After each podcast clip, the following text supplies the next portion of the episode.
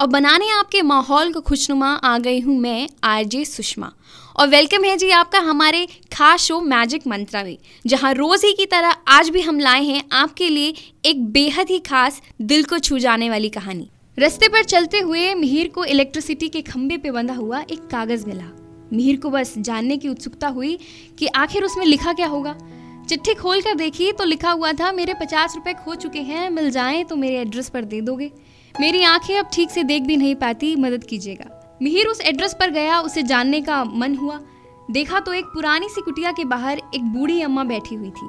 ठीक से देख भी नहीं पाती थी। उन्होंने पूछा, थोड़ी आहट हुई तो? कौन है? मिहिर ने जवाब दिया, मैं हूँ आजी। आपके पचास रुपए रास्ते पर पड़े हुए मिले थे। ये सुनते ही अम्मा रोने लगी, बेटा, मेरे घर पर कम से कम तीस से चालीस लोग आ चुके हैं। ये कहते हुए कि मेरे पचास रुपए उन्हें रास्ते पर मिले। मैं तो ठीक से देख भी नहीं सकती। लिखना तो दूर की बात है। पता नहीं किसने लिखा है? मिहिर ने कहा, ठीक है ना अम्मा, कोई बात नहीं। पचास रुपए ही तो है। रख लीजिए आप। अम्मा ने कहा, ठीक है, पर वापस जाते हुए उस लिखी हुई चिट्ठी को फाड़ ज़रूर देना। मैंने कितने ही लोगों से कहा, लेकिन किसी ने नहीं किया ताकि कोई और ना आए। मिहिर चलते हुए वापस जा रहा था।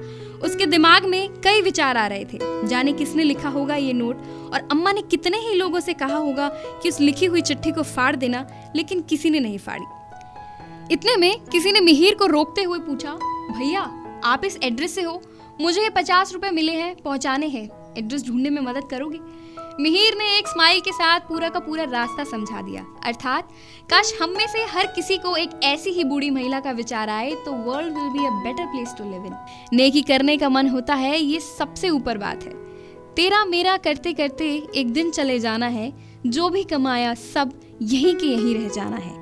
कर ले अच्छे कर्म, साथ तेरे यही आएँगे बाकी हाथ का मैल है, यहाँ धरा का धरा रह जाना है, तेरा मेरा करते करते एक दिन चले जाना है।